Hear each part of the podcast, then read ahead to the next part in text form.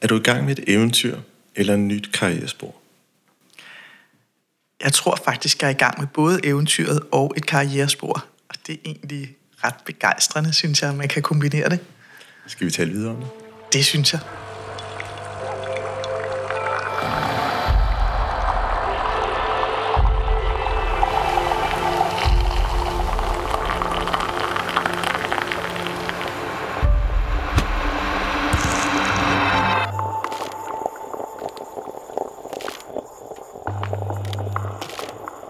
Velkommen til podcastprogrammet Kaffe og Ledelse. Mit navn er Ejhan Gomes, stifter af Mindcloud og vil være jeres podcastvært.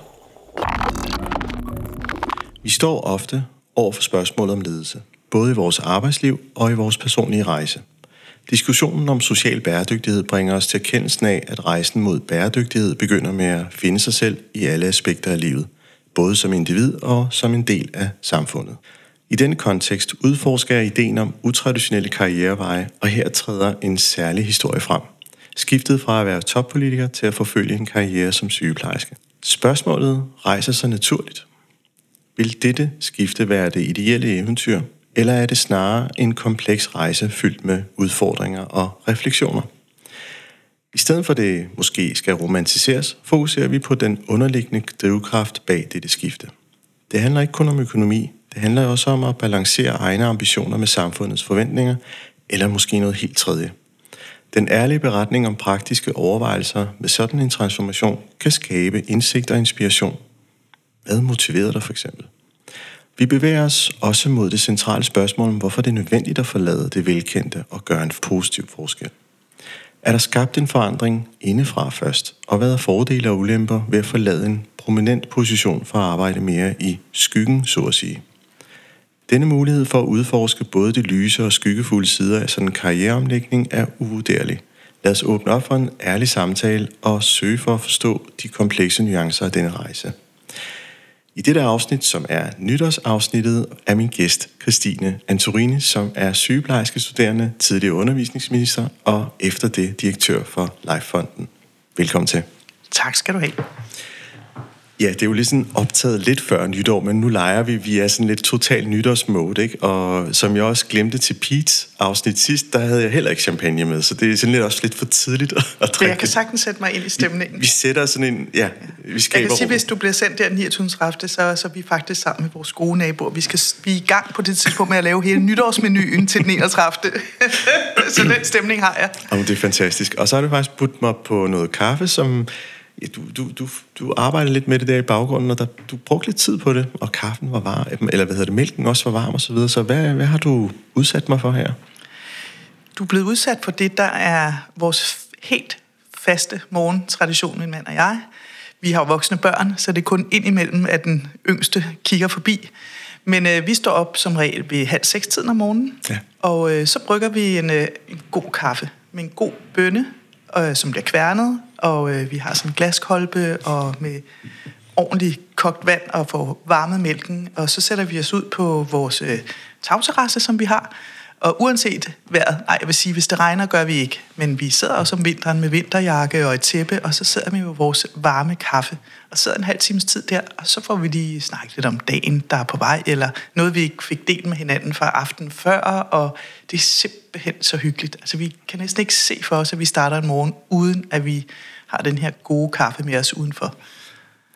Fantastisk, og allerede mit mørke sind bevæger sig hen i det der, gud noget, hvis så kaffe, man, man, man ikke har mere tilbage, så er det bare afsted til den lokale. Det er kæmpe krise, hvis øh, bønnen den slipper op. Og nu har vi jo sådan en kaffekværn, og man kan jo høre det, så tænder man, at vi får den for morgen. Den larmer ret meget, og så lige pludselig så kommer den helt som... siger den. Det er så, når der ikke er flere bønder, og det kun er motoren, der kører, og man bare tænker, øh, den er halv seks, og der er bare ikke nogen steder, hvor man kan køre Nej, en bønne. præcis. Det, det, er altså, det er faktisk virkelig en hård morgen. Ja. Men så dur det selvfølgelig også med en kop te, så gør vi det. ja, der skaber den samme spænding. Det, der, Vi har jo stadigvæk tradition med, at vi øh, Ja, godt kan lide at tale med hinanden. Og det kan man også med en kop varm te. Ah, hvor er du god. Og vi sidder jo her i øh, etagen over huset, som øh, har sådan en dejlig udsigt ud over byen her, på, i, her i København. Ja. Øh, virkelig dejligt sted, du bor. Ja. Øh, og, og jeg sidder med ryggen til, til solen. Øh, totalt dårlig Det var forkert valg. Du satte dig ved den forkerte side af bordet. Jeg, jeg kiggede efter stikkontakten ja. til, til udstyret, og det, det var dumt. Men øh, sådan er det. Øhm, jamen, skal vi så ikke smage den her dejlige kaffe, som du har skænket? Det synes jeg da. Mm, skål. Skål.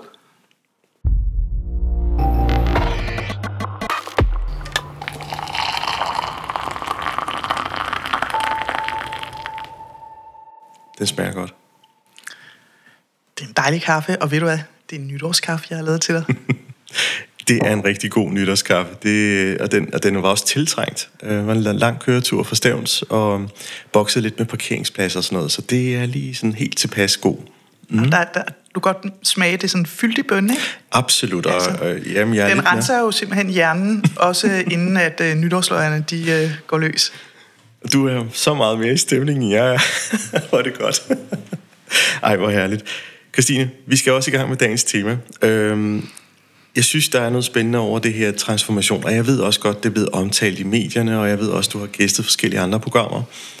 Øhm, jeg kan ikke lade være med at tænke på, at det også har en pris med sig. At man træffer det valg med nogle argumenter, som på stedet lyder fantastiske, edle og noble, og så tænker jeg, jamen okay, hvad nu hvis du sådan finder ud af, at det var slet ikke dig? Det er virkelig et godt spørgsmål, fordi øh, min mand han har udfordret mig på det samme. For, øh, fordi det, det er jo lang tid siden, at jeg træffede beslutningen, og også lang tid siden, at jeg sagde det til min bestyrelsesformand for, for Lifefonden, og valgte at gøre det i rigtig god tid, så de havde tid til at finde en anden øh, for mig. Og da, der så, da det hele det sådan ligesom var afviklet, så skulle der laves en pressemeddelelse, hvor det skulle offentliggøres. Og de synes faktisk selv bestyrelsen, at når nu det var det, at jeg havde besluttet mig for at stoppe, og det synes de var super ærgerligt. Men det der med, at jeg gjorde det for at blive sygeplejerske, det synes de var mega fedt. Og det ville de skrive i pressemeddelelsen. Og så viste jeg pressemeddelelsen til min mand, og så sagde han, Christine, er det nu klogt at skrive det i en pressemeddelelse? Hvad nu, hvis du fortryder? Hvad nu, hvis du efter en uge tænker, det er da jordens dummeste beslutning, jeg har truffet? Og så tænker jeg, det har han jo egentlig ret i. Så, så det stod der ikke noget om. Men jeg kunne så omvendt også mærke, da pressemeddelelsen så kom ud, og der stod, at jeg skulle noget andet, så var det næste spørgsmål, der kom fra hele omverdenen, det var, hvad skulle jeg? Og så valgte jeg jo at sige, at øh, jeg havde søgt ind på sygeplejerskeuddannelsen. Men ved du hvad, jeg har altså også nået en, en alder, og jeg er 58 år, og har prøvet forskellige ting, at skulle det vise sig, at det var den dummeste beslutning, så finder jeg på noget andet. Ja. Og jeg kan godt lide den tanke. Og måske også altså fordi, at vi har skabt sådan en mainstream forståelse af, at vi skal træffe de perfekte valg i livet. Øh, og det er også dem, vi deler med hinanden på sociale medier og andet. Øh, men, men lige meget hvad, så tænker jeg, at der må være noget lærdom ved at træffe nogle valg, som heller ikke er de kloge. Øh, men man, man bliver jo beriget med en hel masse erfaring, og, og i hvert fald også ting, okay, så står jeg stærkere til næste gang. Og det kan godt stå lidt i skyggen, når, når hvis det skete, at overskriften, så skulle hun ikke være sygeplejerske alligevel. Øh, fordi det er jo den frygt, der er et eller andet sted, der gør, at måske mange ikke træffer et valg om at sige, nu laver jeg et karriereskifte, eller nu prøver jeg noget helt andet, som ligger i en anden branche. Nu har jeg aldrig selv øh, været drevet af perfekte valg. Og det her, det siger jeg, fordi det er noget, jeg har diskuteret især med kvindelige venner, jeg har. Der er nok en tendens til, at altså kvinder bruger længere tid, og nu generaliserer jeg, at der er forskel, men kvinder bruger generelt længere tid på at overveje større skift i deres liv, og især hvis der er noget med arbejdsmæssig karriere, at de er parat til at hoppe ud i en lederstilling måske, øhm, og kan godt lide at planlægge, hvordan det hele det skal se ud. Og jeg må bare sige, når jeg kigger tilbage på, hvad jeg har lavet, så har jeg ikke planlagt noget som helst. Altså jeg har, jeg kan jo starte med, at jeg har to halve uddannelser. Øh, halvt fra Aarhus, halvt fra RUK, øh, halvt skenpoler, halvt kommunikation. Og, og jeg har været så privilegeret, at, øh, at nogen er kommet til mig og har spurgt mig, har du overvejet, kunne du tænke dig? Og jeg har haft modet til at sige ja. Så jeg har faktisk ikke planlagt en eneste af mine øh, karriereskridt. Så jeg har også vendet mig til at øh, tage imod livet og hvad det tilbyder. Og også nogle gange har fået nogle klask for det. Og så er jeg ikke lade mig slå mere ud af det, end øh, så er der også andre muligheder. Ja, lige præcis. Men hvad skete der, at du sad der i Lifefonden som direktør, og så, så kom det sådan lidt, øh, lidt for en åben himmel, eller var det en proces hen imod, at der skulle ske et skifte, som var mere radikal end hvad almindelig er? Det var øh, en længere proces, men det, der faktisk øh, satte gang i processen, det var kærlighed. Og det var det, fordi øh, Jan, min mand, mødte jeg for ja, fire og et halvt år siden på Roskilde Festival. Og øh, vi er begge to meget voksne. Øh, Jan er 60, jeg er som sagt 58. Og øh, vi havde begge to prøvet lidt af hvert i livet. Øh, havde et par ægteskaber bag os. Øh, voksne børn havde været alene i øh, ret lange perioder. Og så mødte vi hinanden der på Roskilde Festival, og det var simpelthen, jeg har ikke prøvet det før, kærlighed ved første blik. Så da vi mødte hinanden der, så har vi bare været sammen siden. Øh, flyttet ind her i lejligheden på Amager, og, øh, og det synes jeg er kæmpestort, at det kan ske i ens voksne liv at møde øh, kærlighed ved første blik. Og det satte jo gang i nogle tanker, fordi vi dog alligevel har de år på banen, som vi har, at hvis vi skulle nå noget af alt det, man øh, når i et langt kærlighedsliv sammen, så skulle vi jo nok tænke i, at vi måske havde, og nu siger jeg bare 10 gode år. Altså vi havde, mens vi er i 60'erne, de næste 10 år indtil vi bliver 70, og der er ingen garantier, man kan jo sagtens gå hen og blive syg, så var det der, hvor vi skulle have bedre tid til hinanden. Så det satte det faktisk i gang. Og der er det mig, der har et arbejdsliv, som virkelig fylder meget. Og det har det altid gjort, for jeg kan lide at arbejde, og jeg synes, jeg har haft meningsfulde arbejder.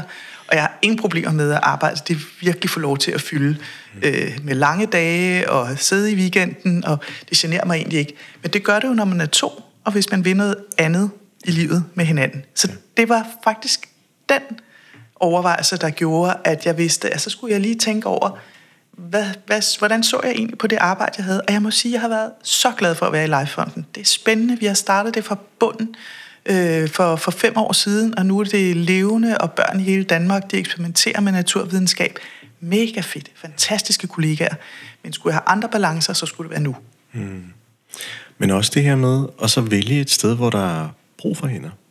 Fordi det er jo også den ene version af fortællingen kunne være, så smører man op og siger, at om det der samfundet har brug for noget kraft, så er det der, jeg søger. Er det så indre motiveret eller ydre motiveret, det kan man så diskutere. Øhm, og det andet er, at man faktisk oprigtigt vil hjælpe andre mennesker, fordi det er måske et savn, man har haft, hvis man har været helt oppe i et topchefsniveau og politisk ansvarlig, øh, hvor man måske ikke har så meget kontakt med, med, med dem, der er helt ude og har fat i de borgere, som, måske har brug for hjælp øh, i sundhedssektoren. Så, så der er sådan et... Øh, er du egentlig borget af, om, at det var sådan en, okay, mit kald er, at jeg skal arbejde, øh, hvad har de brug for derude? De har brug for sundhedspersonale, ergo så starter jeg på sygeplejerskeuddannelsen. Nej, Nej, det er simpelthen ikke det, der har drevet mig, mm. øh, da tanken begyndte at komme. Og det er lidt sjovt, du stiller spørgsmål sådan, fordi der er flere, der har spurgt mig, om det egentlig er en kampagne. Er der nogen, der har lidt hyret mig til en kampagne for at tale sygeplejerskeuddannelsen op, og det er derfor, jeg sætter mig i spidsen for det og gør ja, det selv? Ja. Og det er det ikke. Det har været øh, indre styret, for at bruge en af dine ord, fordi da Jan og jeg begyndte at snakke om, jamen, hvis nu jeg skulle lave noget andet, hvad skulle det så være? Lidt som man måske, man sidder i et godt selskab med gode venner, og på et tidspunkt så snakker jamen hvis nu jeg skulle noget andet, inden jeg blev for gammel, eller... Mm. Og der har jeg altid syntes, at sundhedsområdet, det var spændende og fascinerende, og jeg har både været patient, og jeg har været pårørende, og hver gang jeg har mødt sundhedsvæsenet, har jeg været enormt imponeret over de dygtige mennesker. Sygeplejersker, socioassistenter, læger, fysioterapeuter, ja. og bare tænkt, det kunne jeg sagtens se mig som en, en del af. Så, så da tanken begynder at sige, at jeg kunne måske noget andet, mm. så, så tænkte jeg bare, jamen det er sundhedsområdet. Og jeg overvejede faktisk også lidt, om det skulle være socioassistent i stedet ja, for ja. sygeplejerske. Øh, så det var det, der drev det, at, øh, at der kunne jeg bare se mig selv. Det var den ene ting. Den anden ting, det er, at hvis jeg skulle have mere tid, og tid forstået på den måde, sådan inden for almindelig arbejdstid, så vidste jeg også, at så skulle jeg stoppe med at være leder. Mm. Og det kan godt være, at man kan være leder og ved, at det er 37 timer om ugen, og man ved præcis, hvornår man kommer, når man går. Det ville jeg ikke kunne gøre. Mm. Så det var et farvel til at være leder og drive en organisation, og det var måske den sværeste beslutning, fordi det kan jeg virkelig godt lide, men det ved jeg også, at det skulle jeg gøre, hvis jeg skulle have ja. noget tid de næste 10 år. Ja, og sygeplejerske, ja, fordi de arbejder vel også sådan forskudt i, i, øh, i, i løbet af en dag. Altså, så kan man have nattevagt, så kan man aftenvagt. Og, så, så der er jo sådan et vekslende arbejdstid i løbet af en uge. Det er sådan min uvidenhed, der lige taler her. Øh. Nej, det er jo fuldstændig rigtigt. Og, og det er jo også en af de ting, der er en fordel ved at skifte spor på mm. det tidspunkt, hvor jeg er i livet. Fordi mine børn er voksne. Ja. Og det betyder, at det er jo ikke en belastning for mig, at der er aftenvagter eller weekendvagter. Ja. Fordi det betyder så til gengæld, så har jeg fri en tirsdag, eller på et andet tidspunkt, hvor folk ellers er på arbejde. Men jeg kan godt forstå, hvis man er småbørnsfamilie, øh, og har skiftende arbejdstider, at så er der noget logistik, der mm. kan være belastende for familien og kan være svært at få til at gå op. Men det synes jeg faktisk er et vigtigt argument for, for voksne, der overvejer at skifte spor. Altså, vi har jo fået en frihed igen, efter vores børn er flyttet hjemmefra. Mm. Øhm, og det, så det, det synes jeg kun er spændende, altså at kunne se en arbejdsplads på andre tider, end, end det, jeg har været vant til. Ja. Jeg, kan, jeg kan godt lide tanken om, at, at et eller andet sted, at fællesskabet også kan have en effekt på individets karrierevalg. Altså det der med, at man er sammen om noget, og, og man står i sin livsfase, som du har gjort, og tænkt, hvad skal det næste være? Hov, der skulle brug for ekstra hænder hernede, ved jeg smører op og hopper ned og hjælper til. Den tanke kan jeg godt lide. Øh, om spørgsmålet, om jeg så selv havde gjort det, det er så det store spørgsmål, man kan stille sig selv. Mm, fordi der er noget ædelt ved det. Øh, der er sådan lidt ridderligt, når man også gør det øh, og vælger en branche, hvor der er brug for folk. Kan vide, om den havde fået samme eksponeringsgrad, hvis du havde valgt en uddannelse som skorstensmager, eller et eller andet. Ja, skorstensfejer hedder det vist. det er jo lidt sjovt, om, om, øh, om det er fordi, det er sådan ædelt at vælge at blive sygeplejerske.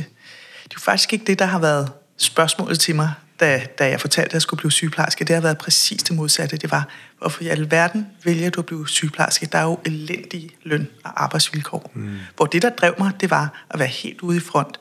Være med patienter og pårørende. Være med til hver dag, når jeg gik hjem fra arbejde, og havde været med til at gøre en, gøre en helt konkret forskel for ja. mennesker ja. Øh, i hele det øh, sygeplejefaglige område, jeg så kom ind til. Mm. Men det er jo tankevækkende, at der er et, et, et fag, som jo ellers nyder stor respekt, og som du siger, mange, mange tror jeg har også det sådan, altså det er, rigtigt, altså det er helt enormt vigtigt. Og så alligevel er første spørgsmålet, første tanken, når folk de hører sygeplejerske, der, jamen det er jo helt forfærdeligt at være sygeplejerske. Ja. Og det kan jo godt være, når jeg sådan kommer rigtigt ud, ikke bare som praktikant, som jeg lige har været på Rigshospitalet, at jeg oplever, at der er vilkår, som, som er svære, eller der er et sted med dårlig ledelse. Det tror jeg desværre også, man kan støde ind i i andre områder. Men, men der har været en, for lang tid en, en negativ diskussion om det at være sygeplejerske, som jo også afspejler sig i, at der er alt for få unge, der søger det.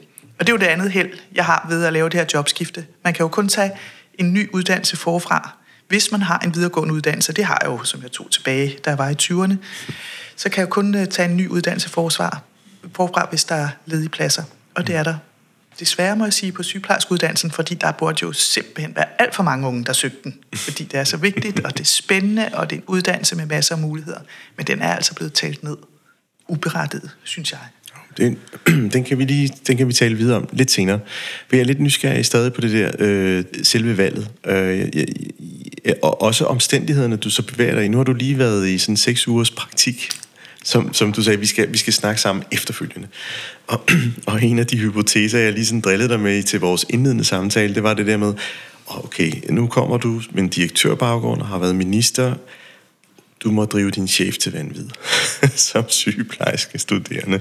Øhm, fordi det, det er sådan, ej, hvorfor gør I sådan? Fordi hjemfører arbejdstilsynets regler og relevanter ser sådan, altså man kan, man kan besværliggøre Øh, og, og det er jo sådan en hypotese, jeg smed på bordet. Jeg ved ikke, om den har noget at leve af, eller om, om den har noget eksistensberettigelse.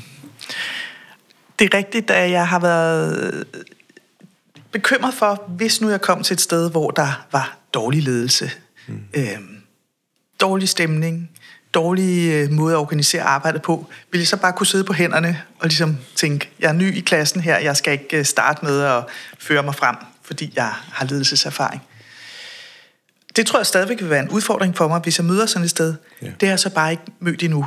Altså jeg må sige, både på sygeplejerske uddannelsen, og også på de tre ugers praktik, som det var min første praktik øh, på Rigshospitalet, virkelig velorganiseret.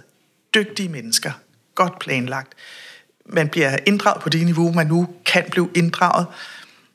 Så jeg har kun en, en positiv oplevelse, men jeg ved også fra nogle af mine studiekammerater, fordi nu har vi jo evalueret, efter vi kommer tilbage på øh, uddannelsen igen, hvordan var vores praktikker.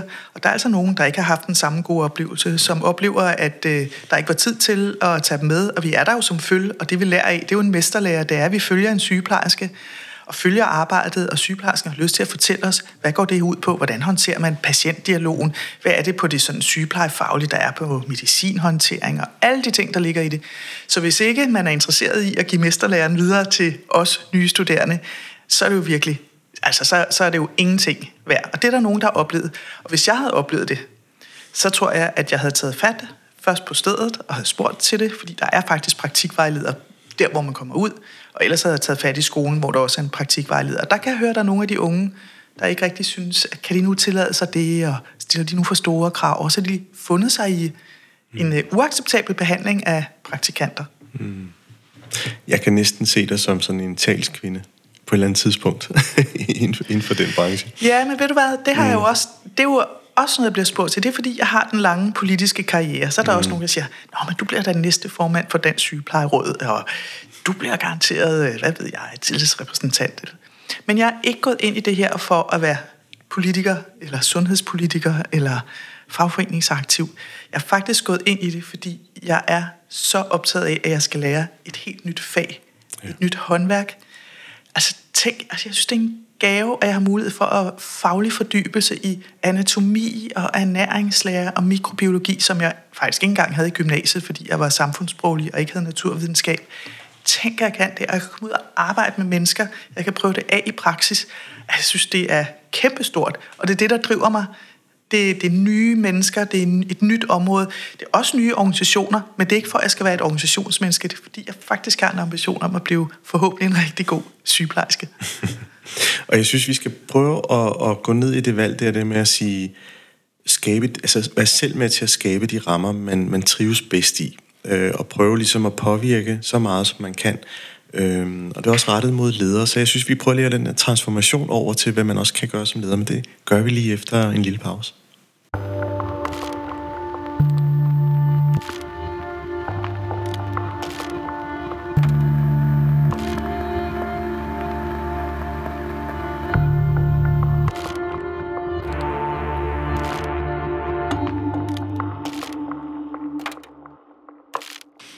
Og så kan jeg sidde her og måske ikke misunde dig alligevel med at ikke at sidde der, hvor du sidder, fordi nu har du i hvert fald fået solen i hovedet og, og i hvert fald øh, krummet øjnene.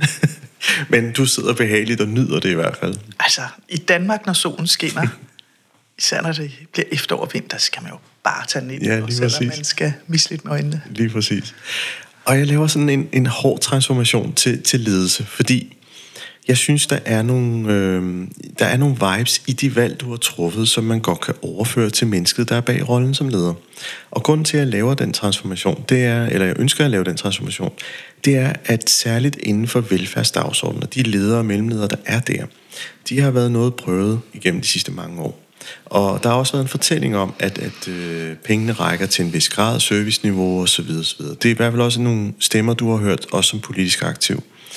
Øh, når man taler med det, det enkelte menneske rundt, rundt omkring, så er der også en, en eller anden form for idealisering af en rolle som leder, hvor man hælder mere og mere på i forhold til, hvad man kan forvente.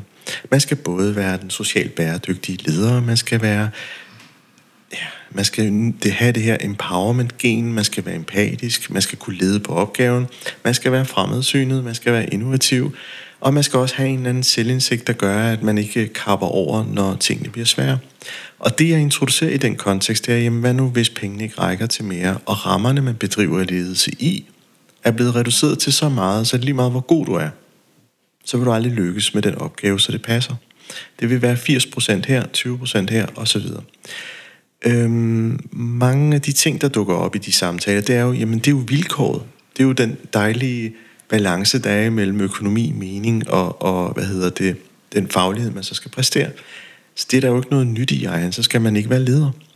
Og det er lige præcis det aspekt, jeg vil undersøge. Jamen, er der så en tendens til, at færre vil være ledere nu? Fordi vi ser også et trend derude, hvor man måske arbejder lidt mere i selvledende grupper. Øh, men altså det her med at flytte ansvaret fra en person mere ud til en gruppe, og også man gør det også i organisationer. Samtidig med ser vi også, at de enkelte ledere slår sig mere, at deres trivsel og, og oplevelse af tryghed er også faldende. Så i al den kontekst, øh, så tænker jeg, der handler det vel også nogle gange at sige fra og vælge til og fra i forhold til de valg, man har som, som menneske, og ikke kun i den rolle, man er lojal i. Øhm, lige så meget som man kan vælge til eller fra i forhold til en sygeplejerske uddannelse, og, og, fordi, og det er min antagelse, grunden til, at man måske vælger den fra, det er jo, fordi det er en kompleks kontekst, man skal fungere i. Og hovedbudskabet i alt det her, måske også spørgsmålet i den, der gemmer sig, er det blevet for kompliceret i det hele taget?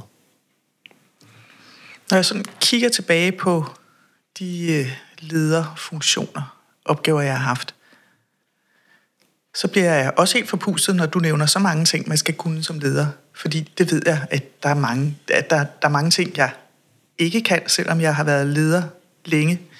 Jeg er til gengæld ret præcis på, hvad jeg kan, og det synes jeg hjælper meget, mm. når man får mere ledererfaring med sig.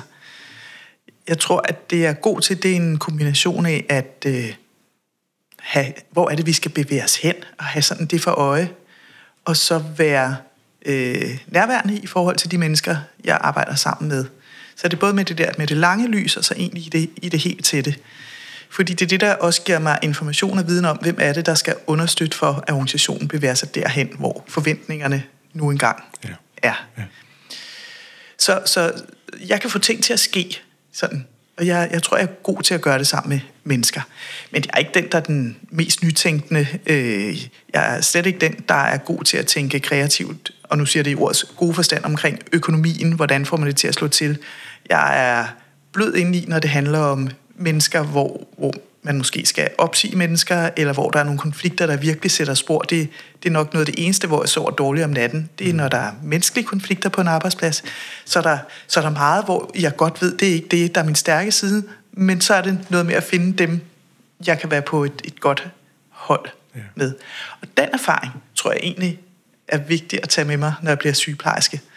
Fordi det jo hele tiden er en dialog med mennesker. Mm. Det er patienter, pårørende, eller borgere, hvis du er ude i hjemmeplejen, og så forskellige øh, sundhedsfaglige professionelle, der er der. Så det der med både at vide, hvad er min opgave, sådan, det er det, sådan det der halvlange lys, hvad er det, der forventes, jeg skal levere, det er det konkrete. Øh, og så at, at kunne have en dialog med mennesker, kunne oversætte det ind til at kunne løse opgaven. Det synes jeg, direkte kan overføre til det at øh, være sygeplejerske. Og så er vi selvfølgelig tilbage til, at hvis, hvis nogen pålægger en opgave, noget der kommer udefra, hvor man siger, at det her det strider mod den måde, mm. jeg synes, ting skal organiseres på. Det har til gode, øh, hvordan jeg håndterer som sygeplejerske, men jeg håber, at den der ledelsesmæssige menneskelige erfaring gør, at jeg lettere kan håndtere og adressere det over for de rigtige. Og så har jeg lyst til at sige en ting til. Det er, der er jo desværre på en del altså velfærdsinstitutioner. Jeg synes egentlig, det er trist ord, for der er meget mere identitet at lede en skole, eller mm. øh, lede et, øh, et øh, center for øh, socialt udsatte, eller yeah. hvad det nu kan være, en daginstitution. Det. Øh, der er meget mere identitet, fordi det også fortæller noget om, hvad er det for en opgave, der skal løses over for børn, unge, sårbare øh, osv. Der, hvor jeg synes, udfordringen er at være leder inden for den offentlige sektor, eller velfærdsinstitutioner, uanset om man er skoleleder, eller det er en daginstitution, eller, eller hvad det er, det er, når der vedvarende bliver strammet på økonomien.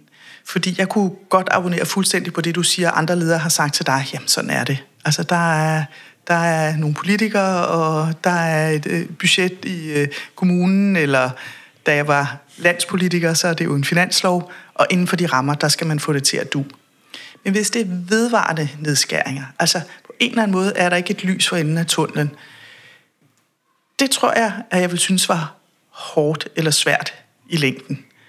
Og det er ikke fordi, man ikke kan gøre rigtig meget, også selvom pengene ikke rækker. Og det er en bunden opgave, så må man få det til at du bedst muligt inden for de rammer. Men at blive ved med at være i det, det vil jeg synes er hårdt.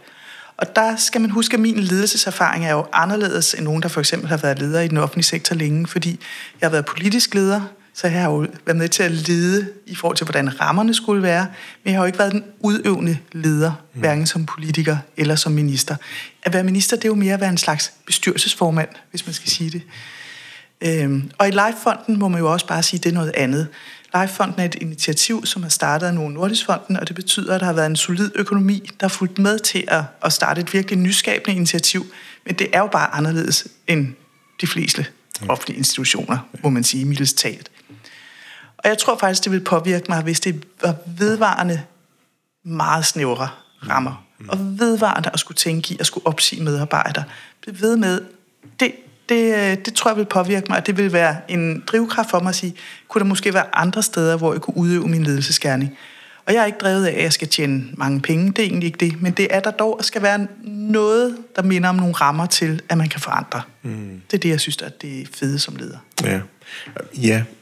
men der, det, det, det er jo også talentet bag øh, det her med at kunne mestre den her kontekstnavigering, mens det sker hele tiden i situationer. Øh, og, det, og det ordet vedvarende er faktisk også en af mine argumenter, fordi nogle af de spørgsmål, jeg stiller til ledere, det er jo netop, men hvad gør du så? Jamen, det er et vilkårsrum. Jeg prøver at få det bedste ud af det, som jeg nu kan, som den lojale leder, prøver at løse hovedopgaven, som jeg nu kan. Og så tænker jeg, men hvad hvis du er under det i alt for lang tid? At du faktisk gradvist ser din bedste medarbejder smutte. Ikke fordi de ikke holder af dig som menneske, men det er fordi, at rammerne er begyndt at blive så meningsløse. At de ikke kan se sig selv i, i, i spejlet hver morgen, når de siger, nu skal jeg ud og løfte en velfærdsopgave. Men det, jeg egentlig bliver påduttet øh, oppefra, er, øh, er det vilkårsrum, jeg ikke accepterer og siger fra. Så det ser man hos medarbejdere, og det er også nemmere at gøre, hvis der er brug for den type medarbejdere i, i forhold til efterspørgsel. Det er også noget, man ser som et, et træk hos særligt unge mennesker, at de, deres stamina er meget lavere end den generation, jeg kommer fra. At man accepterer ikke det her. Et, rum, hvor måske øh, det, det kan afspejle sig i et dårligt arbejdsmiljø eller vilkår, om man vil. Og så vælger man det fra. Det, det, det, det, det rum, jeg egentlig også undersøger for lederne nu, og siger, jamen har det vilkårsrum, at de skal lede og bedrive ledelse i, blevet så snævre, at et, det vil være ekstremt svært at rekruttere sådan en person igen, fordi den erfaring, man har opbygget i modgang igennem længere tid, er faktisk guld værd. Problemet er bare, at man har prøvet at malke det lidt for længe. Øhm, og, og hvis man spørger alle, så vil alle pege på en politiker og sige, jamen de kan bare give os flere midler. Og det, det er for, for simpelt, synes jeg. Øhm. Jeg tror, man skal virkelig passe på med at skubbe ansvaret fra sig, ja. når man er leder. Hvis man er leder, så er man leder. Og derfor kan jeg godt forstå, at du har hørt mange ledere, der siger til dig, det er så et vilkår, den økonomiske ramme, der er. Mm. Det vil jeg ikke sige mere, men når nu der er et vilkår, så det at bedrive god ledelse med de rammer, der er, det kan også lade sig gøre. Og min, min erfaring, det er, at øh, dygtige medarbejdere, hvis de føler, at øh, de har en, øh, en øh, nu siger jeg sådan en, en inkluderende, en nærværende leder, øh, og som egentlig også er åben over, at rammebetingelserne måske ikke er optimale, mm. men hvad kan man så alligevel gøre sammen inden for den ramme? Ja. Det betyder enormt meget for medarbejders lyst til at blive. Ja. Fordi medarbejdere ved også godt, at der er jo ikke nogen garanti for, at man flytter væk, at øh, det bliver et bedre sted i forhold til, og man trives at være der som medarbejder. Man synes, mm. at man kan udfolde sig, og man kan bruge det, man har i sig, som man gerne vil give til et arbejde. Mm. Og det er, jo det, det er jo den positive side af det. Mange mennesker, når de søger et sted hen, så er det jo fordi, de ikke bare gør det for at tjene penge. Så gør det det både for at få en livsindkomst, men de gør det også, fordi de ser for sig, at de kan udfolde det bedste af det, de har i sig. Ja. Øh, af talenter, en glæde over for både kollegaer, men også den opgave, der er. Og hvis man kan ramme det som leder eller ledergruppe og få fat i det, så er min erfaring, og så er det helt utroligt næsten, hmm. hvor, hvor meget, nu siger det, sådan medarbejdere finder sig i omkring rammebetingelser og nedskæringer. Fordi så er man alligevel et hold. Så kæmper mm. man lidt sammen på et hold. Vi er gutter på et hold. Vi gør det sammen, fordi opgaven er vigtig. Og vi gør det, fordi vi gerne vil gøre den forskel. Og kan være super irriteret over, og ærgerlig og vred over, at det, rammevilkårene ikke er gode, men man kan gøre noget sammen. Mm. Men hvis rammevilkårene er, er elendige, og man i øvrigt ikke har et godt arbejdsfællesskab, så forstår jeg da godt, at folk søger væk. Mm. Det er et meget medarbejderperspektiv. Ja. Mm. Du kan, ikke, du kan ikke flytte noget, du kan ikke drive noget som leder, hvis ikke du har øh, de fleste af dine medarbejdere med dig. Altså, der er jo en grund til, at, øh, at der er fokus på, på trivsel, og trivsel er jo et samlet begreb for mange ting, men, men hvis man graver ned under, øh, når man måler, laver trivselsundersøgelser, så, så, så plejer man jo at sige, at den indikator, der, gi, der, der siger mest om, der er høj tri, trivsel, det er engagement. Og hvad er det, der ligger i engagement? Man er engageret, fordi man føler, at man er med til at gøre en forskel. Øhm, det er jo bare meget interessant, at, at det kan man godt gøre, også selvom rammerne er snævre, og der er truffet åndssvage politiske beslutninger så kan man godt have det der fælles engagement, fælles fodslag, og den ledelsesopgave, det er jo den, der er den vigtige, og også den svære. Øh, fordi der er du bare den, der går forrest. Du er den, der skal ligesom, øh, holde faklen, og du er den, der skal holde motivationen oppe og give nogle muligheder ja. inden for smalle vilkår. Og, og det, det sætter mig direkte, altså det sætter jo spottet på den leder evne til at netop gøre det her med faklen og skabe rummet for motivation osv. Når lederens eget rum ikke er blevet skabt for motivation, og der er nogen, der ikke holder fakten for dem, det er mellemlederen. Øhm, og det skyldes ikke fordi, at de ikke er kompetente til deres opgave, eller i forhold til at have den her stamina til at løse det svære. jeg, jeg prøver heller ikke at præsentere dem som et offer, slet slet ikke. Det er egentlig også at have en realistisk approach og sige, okay, øhm, her har vi en leder, og, som ud over faglighed også har et, et sansende apparat, et intuition, der siger, hey, hvis vi fortsætter ned ad det her, den her vej, så vil det skabe de samme problemer, vi har stødt på. Øhm, kan vi prøve at tænke på en anden måde? Det handler ikke om økonomi, det er egentlig at bare have et andet approach ledelsesmæssigt på en opgave. Den lever fint hos medarbejderne, fordi det ansvar, den autoritet, øh, påviler ikke deres skuldre som sådan. De er på deres faglige opgave, og de navigerer i meningsrummet med de borgere, de nu servicerer, øh, hvis det er en serviceydelse.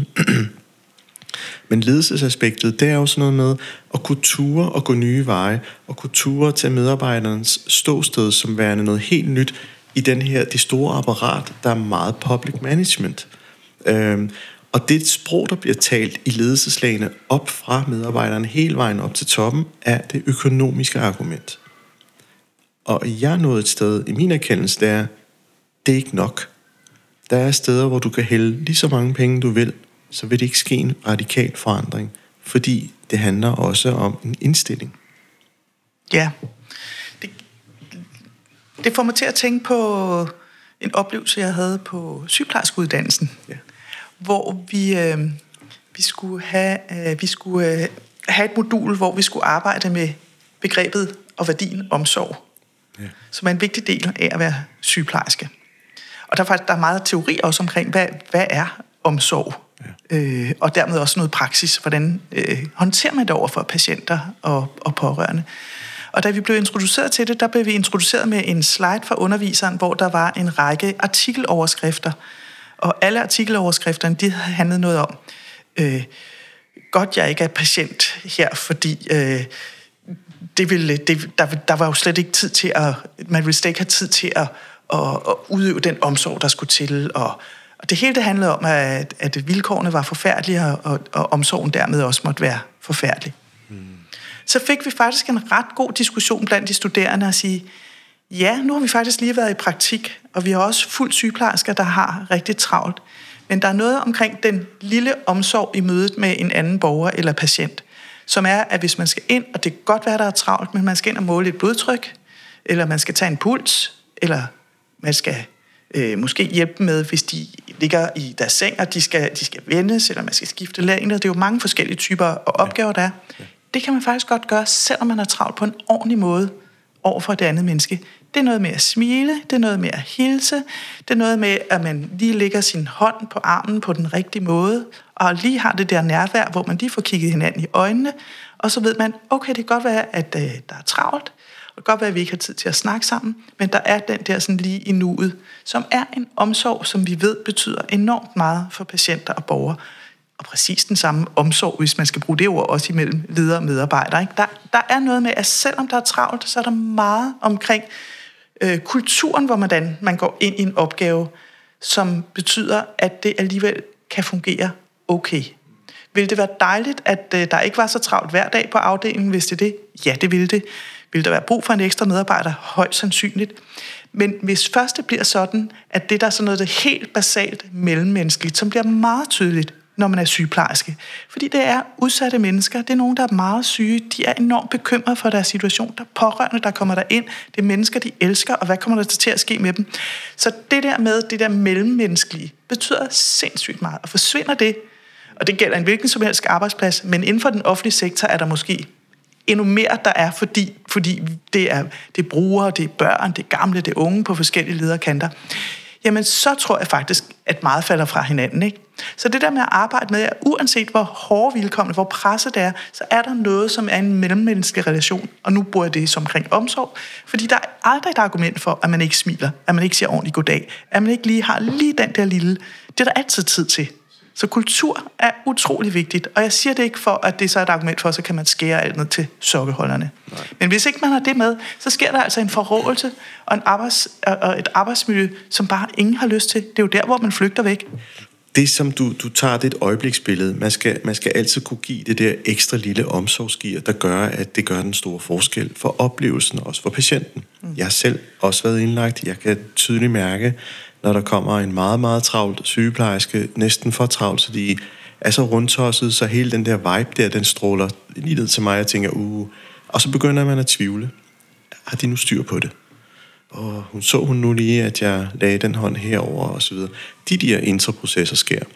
Øh, hvor, hvor man siger, hvis man kommer ind og siger, mødes med sådan et stort jeg, øh, der siger, hej med dig, nå, men nå, nu ligger du der, og så lidt småpjat, og lidt den her sociale øh, gensidighed, og, og, og den der værdifulde, at jeg kan se, du er der, du er patient, jeg skal passe på dig, og man lige får defineret det helt ubevidst.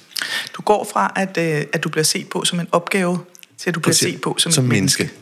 Helt enig. Lige præcis min pointe er, hvis man bliver holdt op fra sin leder, sin organisation, at man ses som nogle hænder og ikke som et menneske, så vil du få samme reaktion. Man begynder at tvivle, om ledelsen har styr på det, de render og laver, og man begynder at bruge mere tid op i hovedet på at sidde og gruble over, hvorfor landets riges tilstand er, som den er og skaber en egen fortælling, der hedder, jamen, øh, der er også dårlige arbejdsvilkår, og der er det ene galt, og der er det andet galt. Så man bruger rigtig meget af sin tid på at sidde og dyrke det der. Og det kommer jo ikke af sig selv. Det kommer fordi der er et eller andet sted, man ikke bliver set. Mm. Øhm, og det jeg siger, jamen der kan man jo godt gøre den ene leder til den største søndebuk. Det jeg klandrer, det er den organisatoriske måde at gå til opgaven på som måske også handler lidt om at ikke at tage sig mod til at prøve noget nyt. Øhm, jeg siger det, fordi jeg også har oplevet det på, på egen hånd som pårørende for min mor, der har været kraftsyg, hvor, hvor måden og tilgangen, det kan ikke klandres den enkelte, men hele måden at tænke på handler om, at vi skal statistisk underbygge det, vi gør. Ikke fagligt, men statistisk. Og statistikken får man kun ved det, man tør gøre. Øhm, men også den her med forsigtighedsprincippet. Man er bange for at lave fejl fordi puha.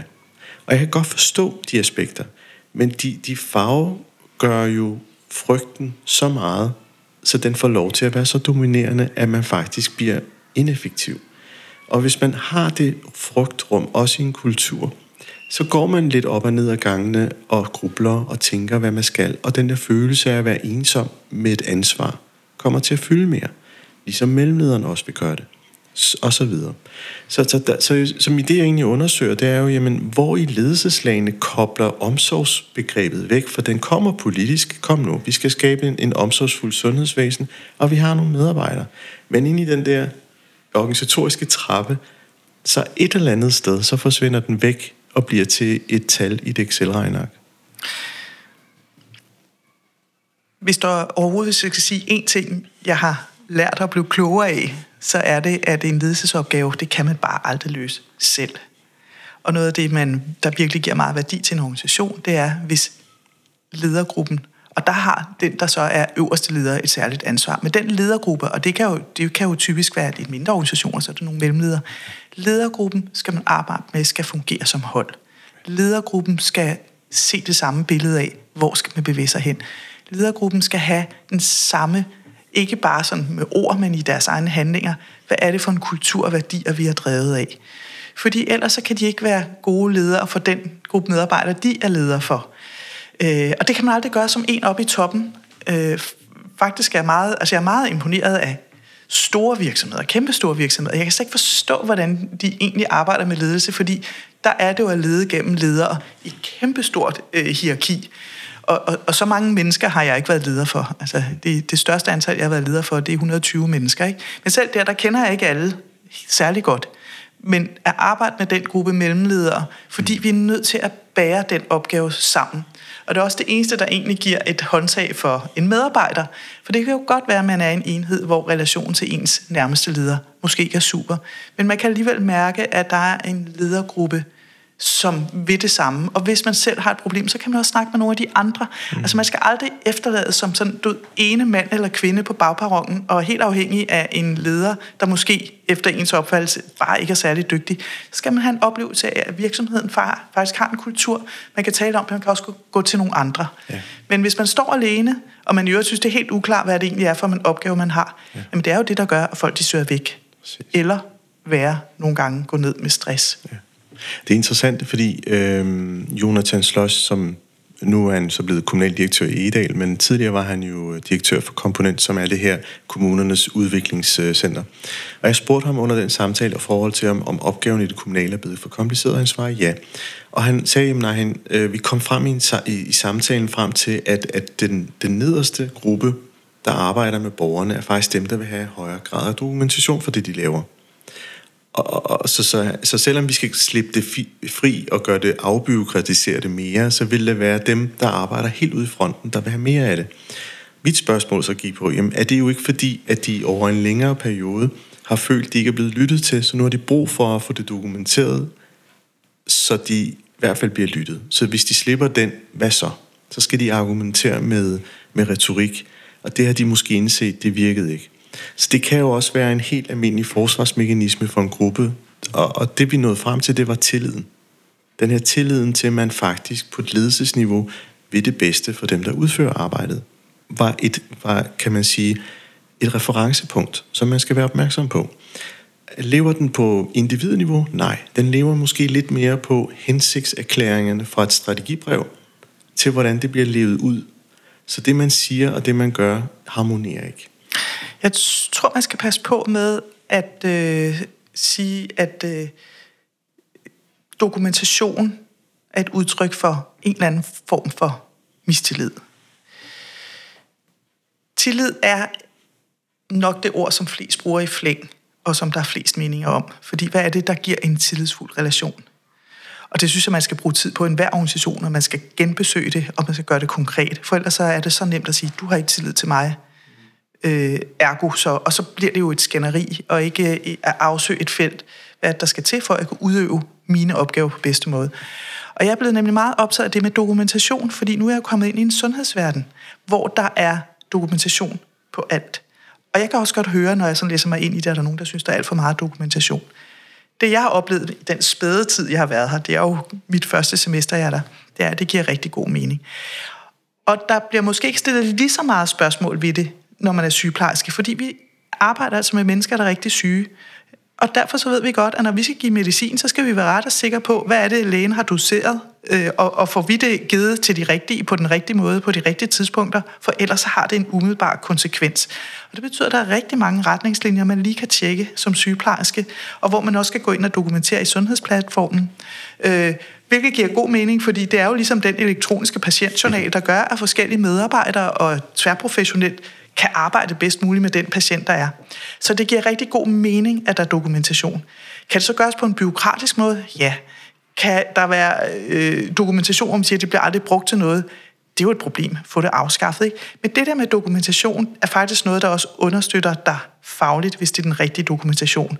Fordi du ved, her du har noget at læne dig opad, det gør, at du virkelig kan være dygtig sygeplejerske, og det er faktisk det, der giver dig et friråd til, at den dømmekraft, du også skal bruge, hvor, hvor dokumentation jo ikke siger noget om, hvad er det for en dialog, du har med pårørende og patient. Jamen, det er jo nogle andre kompetencer. Men faktisk skal du også gå ind og dokumentere og sige, nu har du faktisk haft en samtale med den patient om det og det, og vedkommende har en klart ønske om, at det ikke skal ske på denne her måde behandling, men det skal ske på denne her måde. Og det skal jo dokumenteres, fordi det er det, der gør, at en patient ikke oplever at være kastebold mellem 10 forskellige medarbejdere og syv forskellige systemer. Så, så man skal virkelig passe på med ikke at læne sig op af ledelsesmæssige eller medarbejdermæssigt vil jeg også sige floskler om tillid, og hvis ikke tillid, så er det mistillid, dokumentation og byråkrati. Men faktisk tage de begreber og snakke om, hvordan arbejder vi med det her? Hvad betyder det her på vores arbejdsplads? Hvad betyder det mellem relation mellem mig og min afdelingsleder, eller også på tværs af organisationen? Det er meningsfuldt, og det er faktisk det, der skaber kultur. Det er, når man begynder at snakke om det, og, og egentlig få snakket om, hvad, hvad er det for nogle adfærdsregler, vi godt kunne tænke os, for at det her bliver en god arbejdsplads. Og lige præcis det her med adfærd, om ikke at komme med et begreb, som egentlig distancerer samtalen væk fra emnet, øh, til at handle om et, et, et, et begreb, som heller ikke er svært at definere. Hvad betyder tillid i den her sammenhæng osv.? Øh, det, det er en god pointe, fordi det, det lukker samtalen. Øhm, og det, det er jo lige præcis det, vi ikke skal. Vi skal kunne åbne den og sige, øh, man kan isoleret set godt kigge på dokumentationen og sige, jamen kan den indeholde øh, den her, det, det menneskelige udveksling af, af energi, og det kan du jo ikke. Du kan jo sige, jeg havde en fed oplevelse, men det er jo din. Hvad er patientens? Og har patienten skrevet et eller andet om sin oplevelse, har rated den eller noget? Det er jo en helt anden snak. Og det er jo meget interessant, øh, fordi så kommer det lidt med bløde værdier mm. øh, og omsorg, som jeg nævnte før. Ja så, så, øh, så er der nogen, der vil sige, at det kan man jo ikke, det kan man jo ikke øh, øh, kvantificere. Det er noget helt andet. Det kan vi ikke måle og veje, ligesom man kan, om man har fået de piller, man skal have eller ej. Jamen er det nu helt rigtigt? Altså hvis vi virkelig synes, at det er en vigtig værdi, at patienterne de skal opleve virkelig professionel omsorg fra en sygeplejerske. Mm. Det kan man da godt måle på, og det kunne endda måske være enormt værdifuldt, fordi hvordan kan man for eksempel måle på det? Spørge patienten, hvordan var din oplevelse af mødet med sygeplejersken eller afdelingen eller så videre. Det synes jeg bare er en enormt nyttig måde at inddrage viden for dem, det hele handler om. Ja. Og jeg er sikker på, at en patient vil kunne sætte nogle ord på, om de oplevede omsorg mm. i situationen, eller det modsatte. Og hvor kun en afdeling lærer meget af det. Men det gør man ikke, fordi det er blevet sådan lidt op det kan man ikke måle på. Mm. Det er interessant. Ja, altså der er jo mange, der gør det, at når, når medarbejdere stopper med at arbejde et sted, at de bliver interviewet øh, af en ekstern. Øh, netop for ikke at blive interviewet af den samme chef, de måske kunne have et problem med. Øhm, og det er jo værdifuld indsigt til en organisation. Det kan godt være, at det ikke løser den, den nuværende situation, men det giver empiri til, at øh, hov, der er et mønster, der gentager sig. Det er det. Og, og det er jo måske meget godt at, at, at sige, hov, det er ikke et godt step i vores kultur at arbejde sådan at tage det ind som noget læring øh, og sige, hvordan kan vi blive bedre?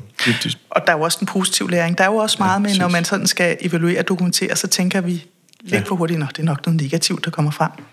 Jeg kunne forestille mig, at øh, mange patienter, og nu tænker jeg bare de gange, jeg selv var patient, mm. øh, jeg vil simpelthen bare, jeg havde jeg så meget godt at sige om mit møde med de forskellige sundhedsprofessionelle, og hvordan de håndterede mig, og hvordan de inddrog øh, min familie, øh, og jeg har lyst til at fortælle det. Ja. Øh, nu skulle jeg så ikke udfylde nogle skemaer for at fortælle det, så fortalte jeg det alligevel. Så man skal også huske, at det ikke nødvendigvis er, at der kommer noget negativ læring. Der kan også komme enormt meget positiv læring. Sige, åh, det vi gjorde her, og når vi arbejder på den her måde, dejligt at høre, at det er jo virkelig noget, de tager til sig. Det mm. virker. Det skal vi gøre mere af. Det skal vi huske at holde fast i. Ja så gør det til den type samtale. Men det er jo også en ledelsesopgave, at medarbejderne føler sig tryg ved, at, at øh, evalueringen skal ikke bruges til at slå dem oven i hovedet. Det skal faktisk bruges til at blive klogere på kultur og værdier og til en samtale arbejdspladsen imellem. Om det er sådan her, vi gør det. Det her, der virkelig mm. gør en vigtig forskel. Og dagens tema er jo sådan lidt drivkraft. Og jeg synes godt, det er gode eksempler på, hvordan man kan skabe drivkraft i et, i et tema, som også kan være svært. Ja, nu gik vi jo fra, at, at drivkraften bag dit valg men egentlig er, er det jo også en, en, en måde at være meget positiv i forhold til, til sine medmennesker og sige, hey, hvordan kan vi komme bedst ud af den her situation, selv med de, de værste kort i hånden? Øhm, det er jo en positiv tilgang, og måske er det også det, vi skal tale ind i 24, som øh, det her dejlige nytårsafsnit, som skal afspejle, og måske også her afslutningsvis til dig, Christine. Hvad tager du der med ind i det nye år? Jeg er simpelthen så glad for, at jeg havde modet til øh, at stoppe på et arbejde, øh, som jeg på mange måder var enormt glad for. Og springe ud i at, øh, at ikke vide, om sygeplejerske var det rigtige for mig. Mm. Og, men til gengæld vide, at øh, min øh, økonomi, den stort set gik i nul, fordi jeg er blevet studerende, og ikke får en øh, fast løn, der triller ind på bankkontoen hver måned, og ikke kan få SU, for den brugte jeg i tidernes morgen, da jeg tog min øh, første uddannelse. Og heldigvis har noget familie, der har bakket op om at sige, ved du hvad, det er mega fedt, du gør det, og det skal nok gå alligevel. Mm. Øh, det er jeg simpelthen glad for, at jeg havde modet til at gøre. Og jeg kan simpelthen ikke huske, hvornår jeg... Ej, det passer ikke helt. Jeg har egentlig været glad for alle de skift. Jeg vil sige, det er nok det at turde tage øh, et skifte mm. og et nyt skridt. Det giver simpelthen så meget energi. Ja. Og selvom jeg er 58 år, så synes jeg, tror jeg stadigvæk, at skulle jeg fortryde, så kan jeg finde på noget andet. Altså, der er mange døre, jeg kan åbne endnu. Øhm, det er sådan, jeg går ind i 2024. Og jeg ved, at, øh, at det, jeg har fortalt om skiftet, faktisk har givet noget inspiration til, at andre også har turde tage et øh, skifte i deres liv. Så skriver de til mig, eller jeg stod ind i dem. Ja. Altså, det synes jeg da bare er mega fedt, hvis, øh, hvis jeg kan være med til at skubbe til, at flere de tør tage et skifte, i stedet ja. for at tænke, at jeg er blevet for gammel, og jeg åbner ikke flere nye døre, og det kan jeg sikkert ikke finde ud af. Men så alligevel afsøg det. Bare prøv det. Bare find ud af, kunne det egentlig lade sig gøre? Præcis. Du behøver ikke at tage det store skift, som jeg har gjort, men måske bare et mindre skift. Altså som regel er der altså en, en dør, hvis man tager i den, så åbner den sig ja, lidt. Det synes jeg skal være det afsluttende. Godt nytår. Godt nytår.